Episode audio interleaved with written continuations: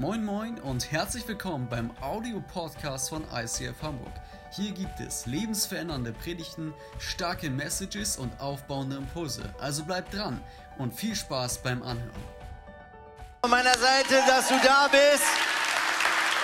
Winke, winke nach Hause an unsere Microchurches, to all the international people who are listening to the English translation. Und es ist genial, dass ich dich auch jetzt einmal mehr einladen darf, mit mir aufzustehen, beziehungsweise ich stehe ja schon.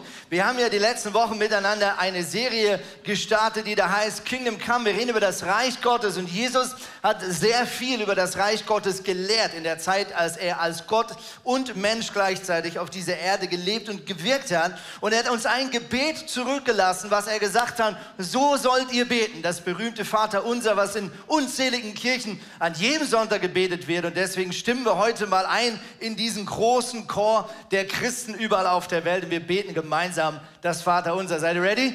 Schön laut, so laut, dass alle denken, boah, woher kommt der Lärm? Okay? Let's go.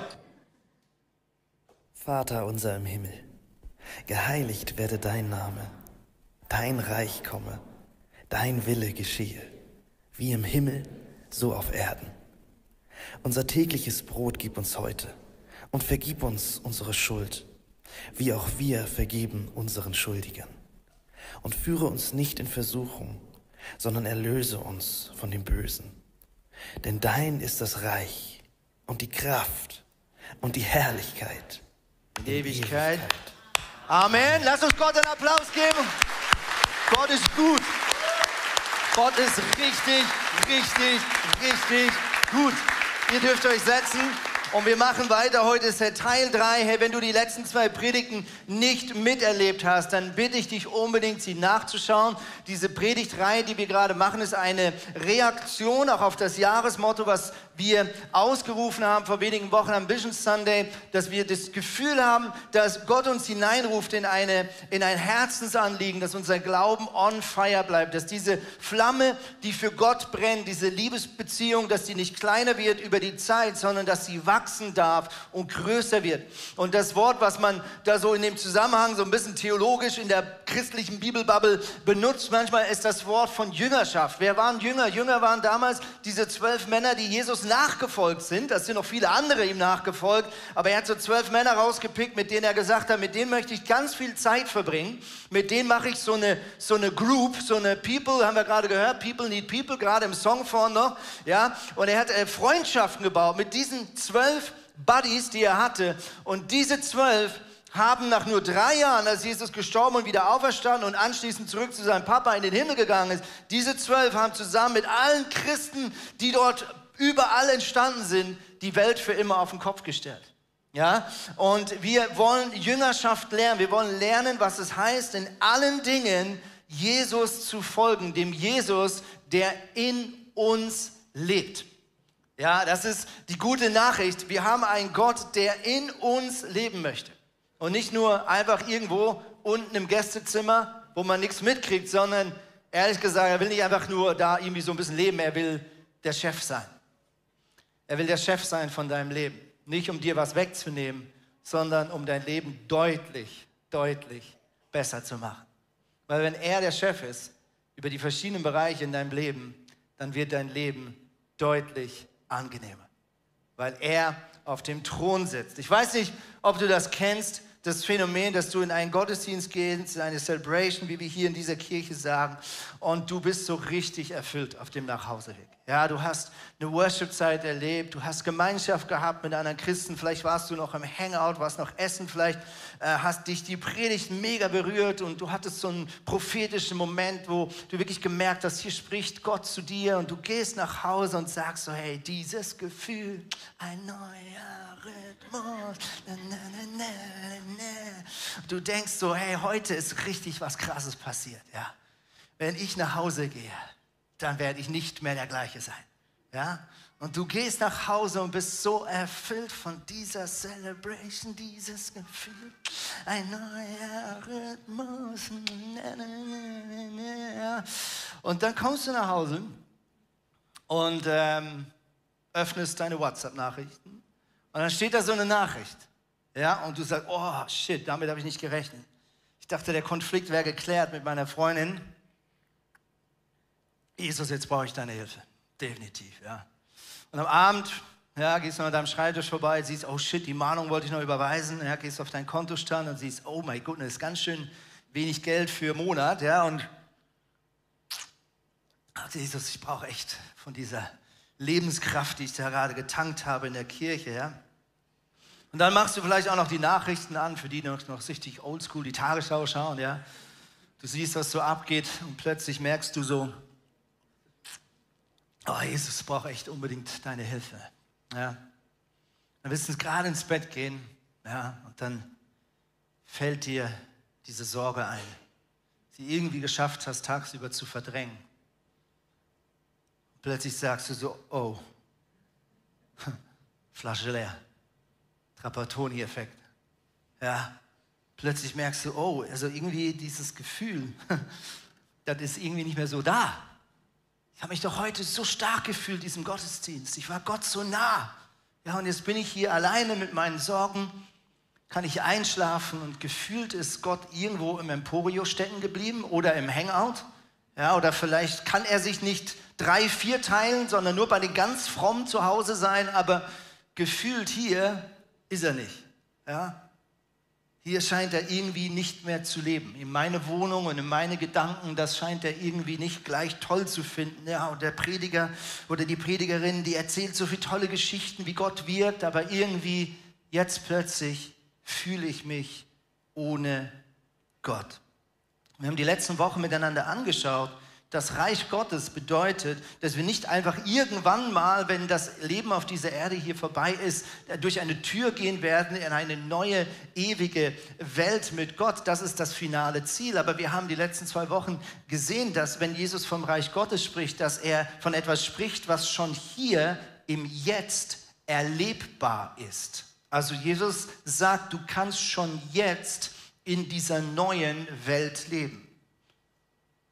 Wir haben die letzten Wochen gesehen, dass der Tod und die Auferstehung von Jesus Christus stellvertretend für unsere Fehler bedeutet, dass wir Bürger werden eines neuen Landes. Es ist wie wenn ein Pass ausgestellt wird, auf dem steht Bürgerin oder Bürger des Reich von Gott, des ewigen Vaters, das Reich des Lichts. Nicht mehr das Reich der Finsternis, nein, ein neues Reich, was im Hier und Jetzt sich ausbreitet.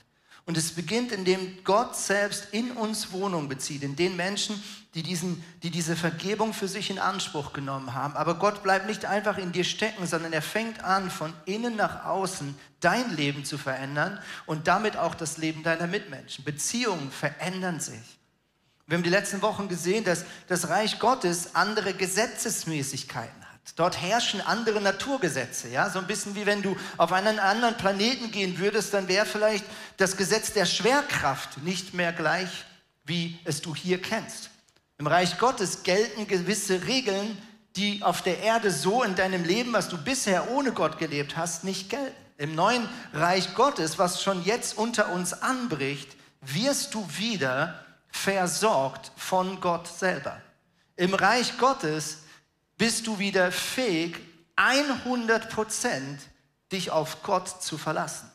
Das Reich Gottes bedeutet, dass du Zugänge hast zu Fähigkeiten, auch übernatürlichen Fähigkeiten, die du davor vielleicht nicht kanntest. Manch einer kennt es vielleicht, dass er sich für Jesus entschieden hat und plötzlich prophetische Träume hat oder plötzlich merkt, dass sein Gebet nicht einfach ein paar nette Worte sind an irgendeinen, der da oben ist, sondern dass seine Gebete Kraft haben. Menschen dieser Kirche haben schon übernatürlich Heilung erlebt. Also mit anderen Worten, das Reich Gottes bedeutet, dass dort Dinge hinzukommen, von denen wir Menschen bisher getrennt sind. Ich möchte mit euch jetzt einen längeren Bibelabschnitt lesen, hier an unserem wunderbaren riesen Bibelscreen. Und ähm, Falls du dich über das anspruchsvolle Deutsch wunderst, wir lesen heute bewusst aus der Elbefelder Bibelübersetzung. Das ist eine Übersetzung, die möglichst eng versucht, an, an den Worten im Hebräischen oder Neutestament Griechischen dran zu bleiben. Und es ist ein bisschen anspruchsvoll zu lesen, aber ich bitte dich, dass du mal laut mitzählst, wenn das Wort in ihm vorkommt. Okay? Also ihr könnt immer reinrufen. Wir legen mal los. Gepriesen sei der Gott und Vater unseres Herrn Jesus Christus. Er hat uns gesegnet mit jeder geistlichen Segnung in der Himmelswelt in Christus, wie er uns in ihm erstens auserwählt hat, vor Grundlegung der Welt, dass wir heilig und tadellos vor ihm sind in Liebe. Und uns vorherbestimmt hat zur Sohnschaft durch Jesus Christus für sich selbst nach dem Wohlgefallen seines Willens. Zum Preis der Herrlichkeit seiner Gnade, mit der er uns begnadigt hat in dem Geliebten. Wow, richtig gutes Deutsch, ne? Achtung, in ihm, Nummer zwei, haben wir die Erlösung durch sein Blut, die Vergebung der Vergehung nach dem Reichtum seiner Gnade, die er uns reichlich gegeben hat in aller Weisheit und Einsicht. Er hat uns ja, uh, und in ihm, wo sind wir jetzt? Drei, sehr gut. Oh nein. Okay, alles gut. Wir sind wieder bei zwei, ne? Er hat uns ja das Geheimnis seines Willens zu erkennen gegeben nach seinem Wohlgefallen, dass er sich vorgenommen hat in Nummer drei für die Verwaltung bei der Erfüllung der Zeiten. Alles zusammenzufassen in den Christus, das, was in den Himmeln und das, was auf der Erde ist, in ihm. Nummer? Danke. Und in ihm, Nummer haben wir auch ein Erbteil erlangt, die wir vorherbestimmt sind nach dem Vorsatz dessen, der alles nach dem Rat seines Willens wirkt, damit wir zum Preis seiner Herrlichkeit sind, die wir vorher schon auf den Christus gehofft haben. In ihm Nummer seid auch ihr, als ihr das Wort der Wahrheit, das Evangelium eures Heils gehört habt und gläubig geworden seid, versiegelt worden mit dem Heiligen Geist der Verheißung. Bis dahin. Sorry. Jetzt war ich selber nicht mehr sicher, ob es noch weitergeht. Also insgesamt, wie viel Mal? Sechsmal kommt das Wort in ihm. Vielleicht können wir noch mal auf die erste Folie gehen von diesem Vers. Und wir atmen mal einfach nur den Anfang ein. Also hier heißt es, gepriesen sei der Gott und Vater unseres Herrn Jesus Christus. Er hat uns gesegnet mit jeder geistlichen Segnung in der Himmelswelt. Moment, ganz kurz, bis dahin. Er hat uns schon gesegnet mit jeder Segnung der Himmelswelt. Okay, Moment. Also alles, was wir so mit dem Himmel verknüpfen, egal wie du dir den Himmel vorstellst und egal wie du dir das ausmaßt, wenn du diese Bilder liest, die, die in der Bibel uns in Aussicht gestellt haben, wie das ewige Leben eines Tages aussehen wird, all diese Dinge, die dort herrschen, habe ich das jetzt richtig verstanden, mit denen hat er uns schon gesegnet in jeder geistlichen Segnung in der Himmelswelt in Christus. Wow. Wow, Moment. Also ich dachte, das kommt dann irgendwann, wenn ich tot bin. Aber hier wird etwas gesagt, und das ist ja nicht nur hier, das ist jetzt nicht einfach ein Verstheologie, was wir machen, sondern das kannst du überall und immer wieder im Neuen Testament finden. Dass etwas in Aussicht gestellt werden, was wir als Menschen mit dem Himmel verknüpfen, mit dem Jenseits, aber die Bibel sagt eigentlich, dass Gott uns einlädt, in dieser Welt, in der wir hier stehen, mit all den Herausforderungen, bereits den Himmel auf Erden anzuzapfen, um es vielleicht mal platt auszudrücken. Und ich will damit nicht theologisch sagen, du musst nur genug glauben, du wirst nie mehr krank, dein Konto explodiert vor Millionen von Euro. Das ist nicht unsere Theologie. Don't get me wrong. Wir werden später ein Beispiel anschauen, was es bedeuten kann, mit allen himmlischen Segnungen erfüllt zu sein, wenn dein Leben gerade äußerlich richtig, richtig scheiße aussieht. Aber was hier in Aussicht gestellt wird, ist etwas, was in uns geschieht. Dass wir in dieser Welt, mit den Herausforderungen dieser Welt leben können, aber in uns Gottes Herrlichkeit Gottes Versorgung, Gottes gute Gedanken für dein und mein Leben so radikal ausbreiten, dass wir in dieser Welt bereits in der neuen Welt leben. Und dass Gottes Präsenz und Gottes Gedanken und Gottes Naturgesetze so stark Teil unserer Welt werden, dass wir in Gottes Reich leben, obwohl wir eigentlich noch in diesem Reich leben. Und vielleicht kann man das ganz gut mit folgendem Bild vergleichen. Wir haben es von vorne ein bisschen auf die, ja, vielleicht ein bisschen fast schon lustig gemacht. Dieses, dieses Denken, dass wir sagen, Gott, füll mich. Ja, gib mir ein bisschen Liebe für meine Ehepartnerin oder meinen Ehepartner. Gib mir ein bisschen Gnade für meinen Chef, der nervt gerade richtig hart. Ja, Gott, gib mir, gib mir ein bisschen Euros, ja, damit ich morgen meinen Döner, echt teuer geworden Döner, ne? aber egal. Alter, ich war letzte Woche Döner essen mit meinen Kindern. Ich dachte, was ist denn jetzt passiert? Schon irgendwie gedacht, ob da noch so Gold drauf kommt, ja, wie beim Goldsteak, aber war ganz normaler Döner, nur einfach doppelt so teuer wie früher. Also mit anderen Worten, wir haben oft ein Bild, dass wir sagen, Gott, füll mich, füll mich. Ja, gib mir was. Dann betteln wir. Was hier jetzt sechsmal gesagt wurde, dass wir was haben, Gottes Segnung haben wir, wenn wir was sind? In, in ihm. Ich in ihm. Und das ist eine theologische Spannung, die du schon bei Jesus siehst, wenn er sagt, wenn ihr in mir bleibt und ich in euch. Oder Jesus spricht von seinem Vater, der in ihm ist und er in ihm ist. Sie wird von einer beidseitigen Entscheidung getroffen, im anderen zu sein. Den anderen zu erfüllen, im anderen zu ruhen. Und Gott lädt uns ein, in Christus zu ruhen, in ihm Heimat zu beziehen. Ich möchte nur die ersten zwei Punkte hier einmal nennen, die uns diesen Vers in Aussicht gestellt werden. Erstens, dieser Vers stellt uns in Aussicht, dass Gott uns eine Heimat schenkt. Wir haben es vorne in dieser Worship-Zeit gesungen. Er ist unser Vater. Nicht erst irgendwann, sondern schon jetzt. Ich kann bei ihm zu Hause sein in einer sicheren Burg sein, inmitten der Anklage, inmitten der Feindschaft, inmitten des Konflikts kann ich in einen Zustand kommen, durch ihn und in ihm, in dem ich mich sicher und geborgen weiß. Ich kann trotzdem nicht sehr rühmlichen Kontostand oder den gar nicht so erfreulichen Nachrichten in ihm in einem Zustand sein, in dem ich sage, mein Leben ist in der Hand Gottes und es ist unter der Hand Gottes und es ist umgeben von seinen Engeln. Und es ist so spannend, wenn du die Bibel liest, da wird manchmal von, davon gesprochen, dass wir auf ihm stehen, wie auf einem starken Felsen. Und manchmal heißt es, dass wir unter ihm sind, beschützt wie von einer Henne, die ihre Flügel ausbreitet. Und manchmal heißt es, er hat seinen Engeln befohlen, dass sie dich beschützen und umgeben. Und ich glaube, das sind alles Bilder, um zu beschreiben, was wirklich, wirklich wahr ist. Nämlich, dass Gott uns einlädt, in dieser Welt, in diesem Leben, bereits im neuen Reich Gottes zu leben. 2. Korinther heißt es, darum ist jemand in Christus, so ist er eine neue Kreatur. Das Alte ist vergangen, Neues ist geworden.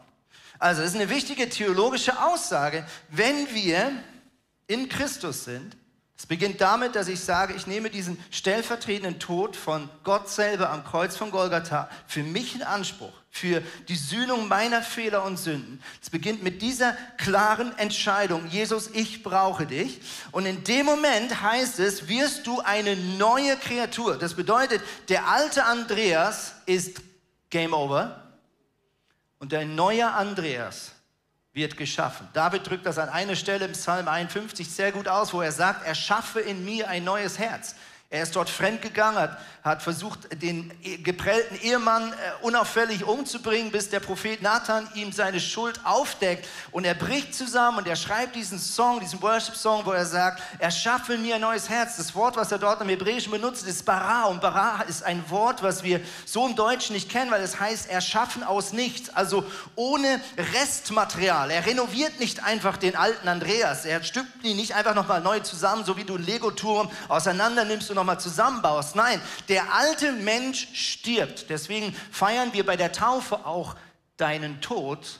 Deswegen gehst du unter Wasser. Und ein neuer Mensch, nicht aus dem alten Material, ein neuer Mensch wird geboren in der geistlichen Welt, der befreit ist von allem, was schiefgelaufen ist in deinem Leben. Deswegen denkt Gott nicht mehr über deine Schuld nach. weil dieser andere Andreas, der ist tot. Das ist nicht mehr meine Identität. Ist nicht mehr meine Identität. Ein neuer Mensch wurde geboren in dem Moment. Aber, und jetzt kommt die große Herausforderung, in welchem der zwei Menschen laufe ich weiter? Ja, ich habe das äh, vor ein, zwei Jahren ein bisschen äh, vielleicht parodiemäßig erlebt. Ich habe ein neues MacBook Air bekommen. Ähm, und ähm, ich habe bei meinem MacBook davor ähm, so über die Jahre immer mehr so kleine Fehler gehabt. Zum Teil komische Einstellungen, gewisse Dinge haben nicht so funktioniert, wie ich das wollte. Äh, irgendwie habe ich beim Finder mal irgendwas verstellt, dann kam immer die falsche Ansicht. Und mein Schreibtisch, den, äh, der ist kreativ gestaltet, sagen wir es mal so und ist, äh, genau, da kann man alles Mögliche speichern und auch liegen lassen und so weiter und so fort. Mit anderen Worten, ich habe mich so richtig gefreut auf mein neues MacBook, weil ich dachte, ah, wenn ich ein neues MacBook bekomme, dann habe ich all diese komischen Probleme, die ich da immer habe, wenn ich den Bildschirm einstelle, geht das irgendwie erst nicht und geht an und aus. Mit dem neuen, neuen MacBook wird alles besser.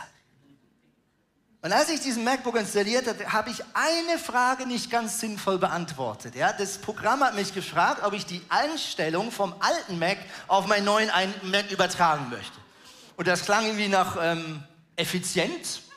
Da habe ich gedacht, oh, pff, wird bestimmt super sein. Ja? Und was passierte? Ich hatte ein neues, neues Gerät, aber der Gerät hatte die Probleme von meinem alten. Warum? Weil ich alle falschen Einstellungen aufs neue Gerät übertragen habe.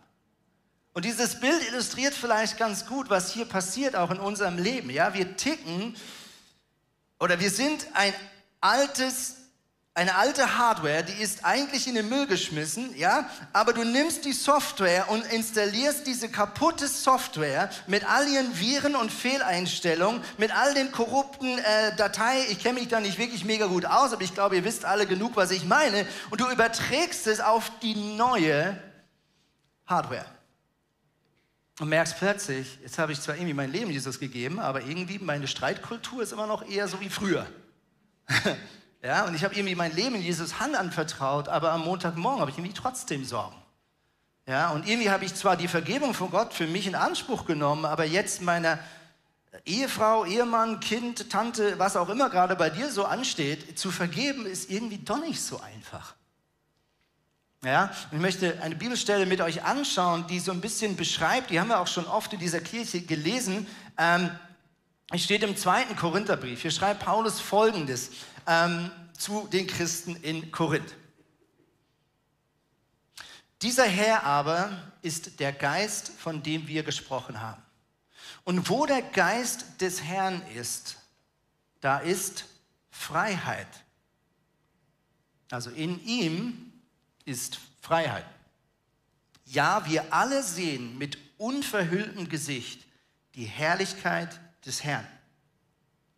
Wir sehen sie wie in einem Spiegel. Und indem wir das Ebenbild des Herrn anschauen, wird unser ganzes Wesen so umgestaltet, dass wir ihm immer ähnlicher werden und immer mehr Anteil an seiner Herrlichkeit bekommen. Diese Umgestaltung ist das Werk des Herrn. Sie ist das Werk seines Geistes.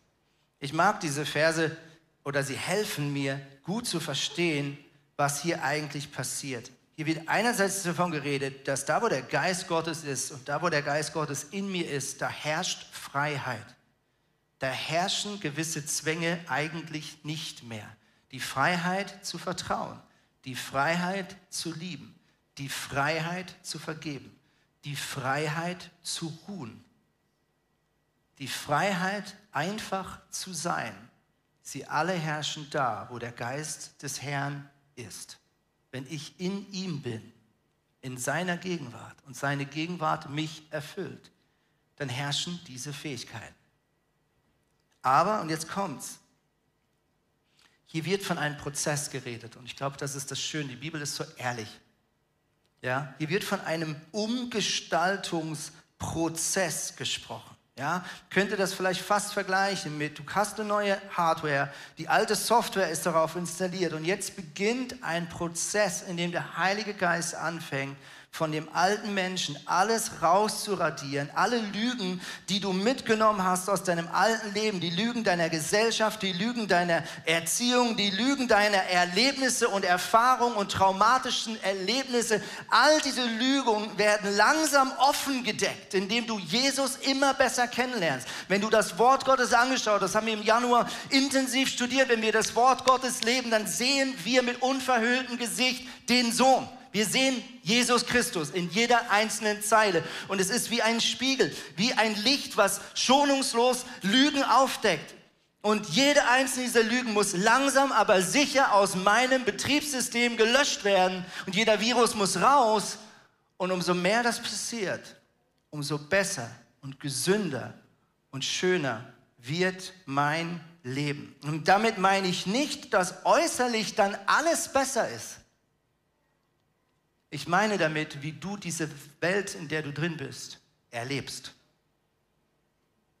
Wie du sie erlebst. Ich rede nicht von äußeren Umständen. Ich rede davon, wie sich das anfühlt, da in diesen Umständen drinne zu sein. Ich möchte mit euch einen Mann anschauen. Das ist nur ein Beispiel von Hunderten und Tausenden. Kirchengeschichte bedeutet, dass ganz viele Brüder und Schwestern und manche leben gerade jetzt einfach nur an einem anderen Ort auf dieser Erde, die das gleiche glauben, was du glauben, die Jesus nachfolgen. Aber die Tatsache, dass sie an Jesus glauben, hat dramatische Konsequenzen. Es sitzen Menschen im Gefängnis. Es schauen Menschen der Todesstrafe entgegen. Es gibt Menschen, die jeden Tag damit leben, dass jemand auftauchen könnte und sie ermorden könnte, weil sie sich von der Familie losgesagt haben, weil sie gesagt haben, ich glaube an Jesus Christus. Die Märtyrer legen uns schonungslos Folgendes auf den Tisch. Es ist möglich, in der absoluten Scheiße zu stecken. Im Gefängnis, mit Schmerzen, unter Folterung und innerlich in der Herrlichkeit Gottes zu ruhen. Ein Mann, den ich kurz euch vorstellen möchte, ist ähm, Paul Miki. Er ist einer der 26 Märtyrer von Japan. Kannst dich da mal ein bisschen reinlesen. Es sind Missionare, die ausgesandt wurden, um das Evangelium nach Japan zu bringen. Jemand 1526 rum. Sie alle äh, sind Missionare. Sie werden verfolgt, sie werden gefangen genommen. Man ermahnt sie mehrmals, sagt, hey, hört auf mit diesem Jesus-Zeugs und ihr bleibt am Leben, macht ihr weiter, werden wir euch umbringen. Man gibt ihnen mehrmals die Möglichkeit, wieder auszureisen. Man bietet ihnen sogar so eine Art Verschwörungstheorie an, wo sie sagen können, ja, wir sind eigentlich aus Philippinen und bla bla bla, irgendwie ganz skurril, um irgendwie sozusagen noch eine letzte Chance, Hauptsache ihr geht. Nein, all diese Männer blieben stark und haben gesagt, nein, wir folgen Jesus Christus nach. Und wenn es das bedeutet, dass wir getötet werden, dann ist uns das recht. Und sie wurden gefoltert, geschlagen, sie wurden ausgepeitscht, bis sie schließlich an einem Kreuz enden, wie Jesus selber. Und es das heißt, während sie an diesem Kreuz hingen, worshipen sie, sangen sie Lobeslieder. Und Paul Mickey fing an zu beten, fing an zu predigen. Er predigte seinen Übeltätern das Evangelium und er betete für sie und sagte, Vater, vergib ihnen, denn sie wissen nicht, was sie da tun. Eins zu eins, was Jesus selber am Kreuz von Golgatha zu seinem Vater gesagt hat. Und das ist eins von Tausenden und Zehntausenden Beispielen von Märtyrern, die leiden, die Schmerzen haben, die Kälte ausharren, die gefoltert werden, aber so dermaßen in Christus sind, und so erfüllt sind vom Heiligen Geist, dass sie körperliche Schmerzen nicht spüren, dass sie glücklich sind, erfüllt von einer übernatürlichen Freude und befähigt, diesen Menschen, die ihnen gerade Unrecht tun, zu wünschen, dass Gott ihnen gnädig ist. Was für mich das größte Wunder von allem ist. Das größte Wunder von allem. Das größte Wunder von allem. Paulus selber sitzt im Gefängnis viele seiner Briefe, die er schreibt, in denen er schwärmt, was wir alles in Christus haben. Ja, die schreibt er nicht von seiner Penthouse-Villa, ja, bevor er ein Sonnenbad auf seinem Sonnendeck nimmt, ja, und einen richtig guten Rotwein trinkt. Nein, er schreibt es aus dem Gefängnis. Aus Zeiten der Misshandlung.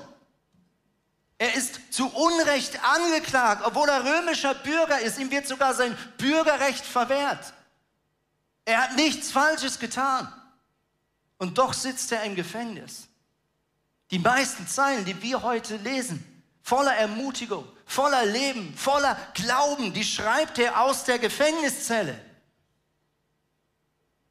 Und doch ist er so überzeugt davon, weil er es erlebt.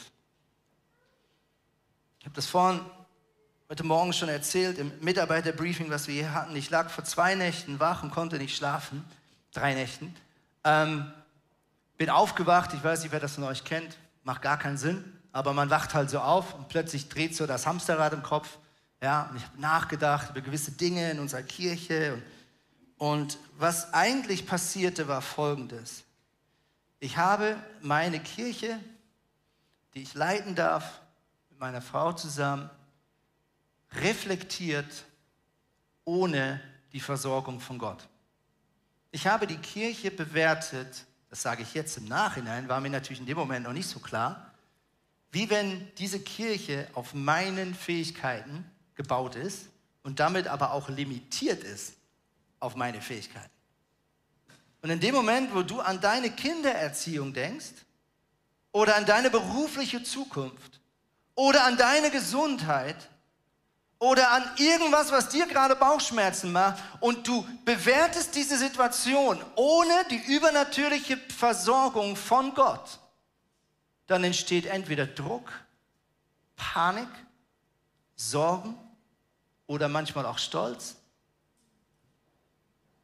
Und ich lag wach und fing an, mir Sorgen zu machen. Ich merkte über eine längere Zeit, dass ich immer so im Halbwach-Status bin und nicht richtig rein und rauskomme. Vielleicht kennst du das. Ist eigentlich Schlafen. Dann merkst du immer, nein, ich bin immer noch irgendwie wach, mach mich Sorgen. Richtig schwere Gedanken. Und irgendwann war ich so angepisst, um es mal deutlich zu sagen, dass ich gesagt Gott, ich kann nicht mehr. Was ist das für ein Scheiß? Und dann habe ich meine Online-Bibel aufgeschlagen. Das Schöne ist ja bei der Handy-Bibel, dass du sie lesen kannst, ohne das Licht anzumachen. Das heißt, ohne dass deine Ehefrau wach wird. Ja, ist manchmal praktisch. Dann habe ich gelesen und ich habe gesagt, okay Gott, sag mir, wo ich lesen soll. Ich brauche dich jetzt. Ich brauche dich. Und ich weiß irgendwo, dass wenn ich das Wort Gottes lese, dass da Jesus ist. Okay? Und dann habe ich den Impuls gehabt, ich soll den Philipperbrief lesen. Und ich habe den Philipperbrief gelesen. Ein Brief, vier Kapitel lang, wo Paulus im Gefängnis ist. Er schreibt an die Christen in Philippi. Und ich weiß nicht, wer von euch diesen Brief gut kennt etwas in mir sagt, dass wir ihn bald das ganze Kirche lesen werden.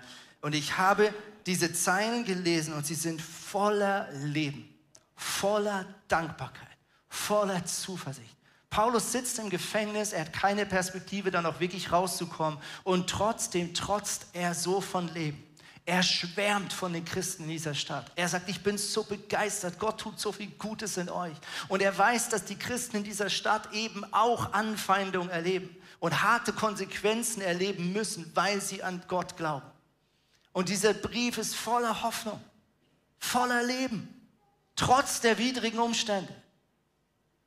Und er schreibt, ich bin überzeugt, der Geist Gottes, er gibt euch nicht nur das Verlangen, euer Leben aufzuräumen, er wird euch auch das Vollbringen schenken. Ja, und er, ist einfach Glaube, Glaube, Glaube. Und ich lese diese vier Kapitel. Das heißt, sei dankbar in allen Dingen. Und ich habe die Bibel zugemacht, beziehungsweise mein Handy ausgeschaltet, habe mich wieder auf meinen Rücken gelegt und ich habe angefangen, Gott einfach Danke zu sagen für alles. Und für jeder, der mir irgendwie eingefallen ist. Und für jedes Problem habe ich gesagt, Gott, ich danke dir, weil du kannst deine Größe darin zeigen. Und so weiter. Und du ahnst schon, innerhalb von wenigen Minuten bin ich eingeschlafen. Und das ist ein ganz praktisches Beispiel von ganz vielen. Ich bin überzeugt, wenn ich jetzt hier rumlaufen würde, könnten wir ganz viele Geschichten einfangen wo wir, wenn wir wirklich ihn suchen, was auch immer das bedeutet, wir erleben, wie wir plötzlich unsere Welt eine andere wird. Und doch so oft braucht es erst maximalen Druck, bis wir wieder demütig genug sind, uns da hinein zu pflanzen. So oft suche ich Jesus erst, wenn ich gar nicht mehr anders weiß. Ist das nicht dämlich? Und was hindert mich daran? Stolz. Der dämliche Stolz. Immer wieder zu denken, ich muss es selber schaffen, im Kodex der Moral zu leben, in der ich selber versuche, meinen Job zu schaffen oder guter Ehemann zu sein oder guter Vater zu sein oder guter Angestellter oder guter Chef zu sein, guter Bürger dieses Landes. Und ich bin moralisch und ich versuche, mein Leben zu optimieren aus meiner Kraft heraus. Und so oft, erst wenn es offensichtlich ist, dass mein Leben nicht ohne Jesus funktioniert, dann suche ich wieder diese Gegenwart. Und ich glaube, dass Jesus die Schnauze voll hat, um es mal hart auszudrücken, von diesem Lifestyle. Und sich manchmal denkt, ey, was läuft mit meinen Kindern?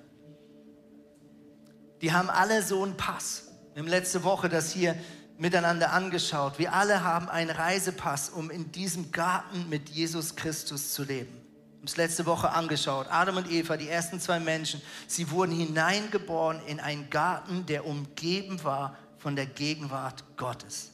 Ihr Körper und ihre Seele waren umgeben von Gottes Geist. Sie waren geschützt.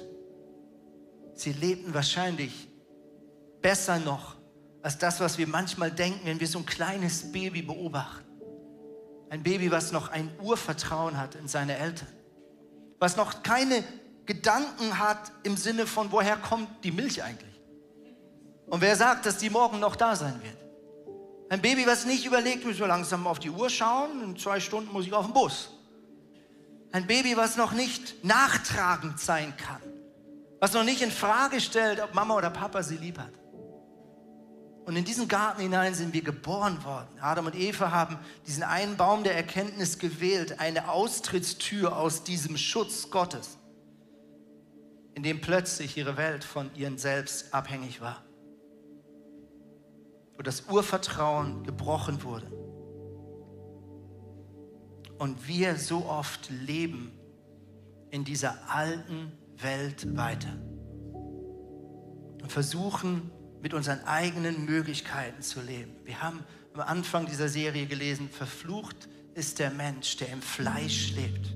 Vielleicht können wir diesen Vers noch kurz einblenden, wo es um Fleisch und Geist geht. Ich muss selber einmal schnell nachschauen. Das ist 1. Korinther 3, Vers 1 bis 3 Multimedia. Lass uns da noch schnell reingehen. Und ich, Brüder und Schwestern, konnte nicht zu euch reden wie zu geistlichen Menschen, sondern wie zu fleischlichen, wie zu unmündigen Kindern in Christus. Milch habe ich euch zu trinken gegeben und nicht feste Speise, denn ihr konntet sie noch nicht vertragen. Kurz Pause bis hierhin. Noch kurz zurück, bitte. Also hier wird von einem fleischlichen, einem geistlichen Menschen gesprochen. Fleisch ist nichts anderes als der Mensch, der sich immer noch definiert über seine eigenen Möglichkeiten.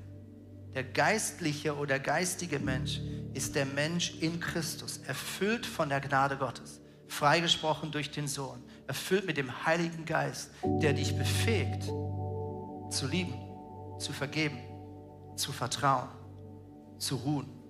Und Paulus ist hier ein bisschen frustriert, weil er sagt, ihr lebt immer noch wie fleischliche Menschen. Ihr habt zwar Jesus, aber ihr lebt nicht in ihm. Ja, vielleicht anderthalb, zwei Stunden, wenn ihr in die Kirche geht, weil ihr denkt, dass er in diesem Raum sei. Aber kann es sein, dass Jesus mit dir nach Hause geht und wir das oft verpassen und nicht verstehen, dass der Gott mit dir geht? zu dir nach Hause. Jesus hat als allererstes, was er geliebt hat zu tun, ist, Leute zu Hause zu besuchen. Er hat zu Matthäus gesagt, kann ich bei dir essen? Er hat zu Zachäus gesagt, kann ich bei dir essen? Und ich liebe dieses Bild, weil Jesus deutlich macht, dein, dein Zuhause, dein Salat, deine Probleme, sie interessieren mich. Ich will dich begleiten. Warum leben wir in dieser alten Welt weiter? Wie geht der Vers zu Ende? Zweite Folie. Auch jetzt könnt ihr es noch nicht, denn ihr seid noch fleischlich. Und es kommt ein hartes Urteil. Denn wenn Eifersucht und Zank unter euch sind, seid ihr da nicht fleischlich und lebt nach Menschenbeiß. Das ist interessant, das kannst du quer durchs Neue Testament sehen, dass Beziehungsfähigkeit ganz oft ein Merkmal ist von wie geistlich reif du schon bist. Einer der größten Leidenschaften, die der Heilige Geist hat, ist, dich beziehungsfähig zu machen. Deine Beziehung zu Gott, liebe deinen Gott von ganzem Herzen. Deine Beziehung zu dir selber, liebe deine Mitmenschen wie dich selbst. Jesus hat gesagt, das ist das Allerwichtigste. Das ist meine Leidenschaft, dich wieder lebens- und liebensfähig zu machen. Ich bitte dich aufzustehen, egal ob du zu Hause bist oder hier im Saal. Warum stehen wir oft aus zum Schluss von einer Predigt? Ich glaube, es ist ein innerer Impuls, dass wir sagen, Jesus, ich möchte dir eine Antwort geben. Ich bleibe jetzt nicht sitzen mit dem, was ich gehört habe ich stehe jetzt auf meine zwei Füße und ich nutze meine Verantwortung. Und ich stehe in meine Verantwortung hinein, die ich habe als neue Frau oder neuer Mann Gottes wiederhergestellt. Und ich stelle mich jetzt in dieses neue Land hinein. Ich stelle meine Finanzen in dieses neue Land hinein. Ich stelle meine Beziehungskämpfe in dieses neue Land hinein. Ich stelle meine Identität in dieses neue Land hinein. Ich stelle meine Sexualität in dieses neue Land hinein. Und in all diesen Fragen lebe ich jetzt als Bürgerin oder Bürger dieses neuen Reiches. Ein Königreich. Und du bist nicht einfach irgend so ein Bürger mit irgendeiner Steuernummer Du bist Königskind, sagt die Bibel. Du bist Königskind. Du bist Erbe von allen Reichtümern, die dem König gehören. Es gehört dir. Gesegnet mit allen himmlischen Segnungen.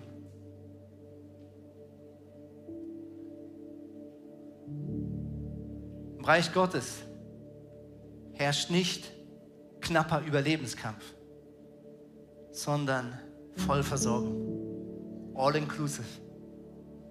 Das Gemeine ist nur, du kannst es dir nicht verdienen. Das Einzige, wie du nicht an dieses Buffet kommst, ist, wenn dein Ego ganz vorne ist. Das Einzige, was dir dieses Buffet verwehrt, ist der Ansporn, es eben doch selber zu schaffen. Selber zu können, ein guter Mensch zu sein, ein guter Christ zu sein. Gott lädt dich ein, zu sagen, ich stelle mich an dieses Buffet. Und mein Ticket heißt Jesus Christus. Nicht, was ich richtig mache, nicht, was ich selber kann, nicht meine Möglichkeiten, sondern das, was er über mir ausgesprochen hat. Das ist mein Buffet, weil ich bin seine Tochter. Das ist mein Buffet, weil ich bin sein Sohn. Und er hat gesagt, ich darf an seinem Tisch essen. Er hat gesagt, er deckt den Tisch im Angesicht meiner Feinde. Er führt mich zu saftigen Wiesen.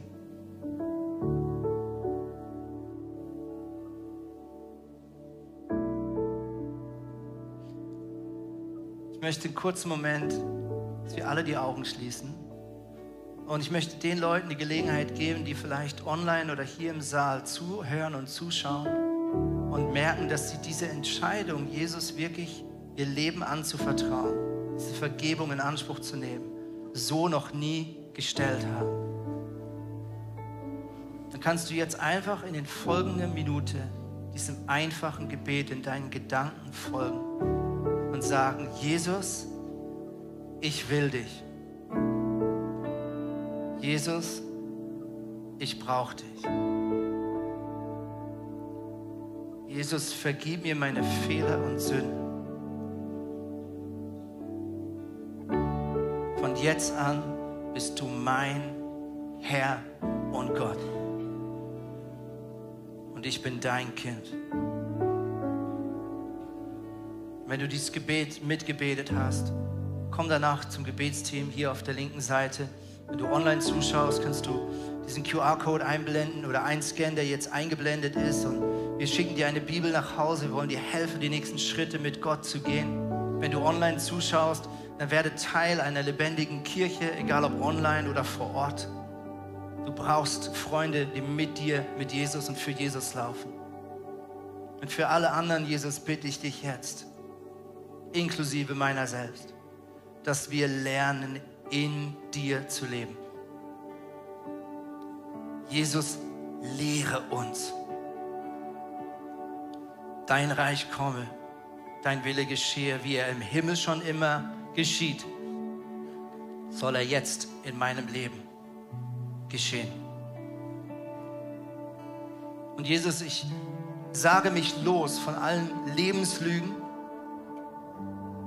und ich lege mein Ego vor dieses Kreuz. Dieser Anspruch, es selber zu schaffen, ich lege es vor dein Kreuz. Es ist gestorben in deinen Augen.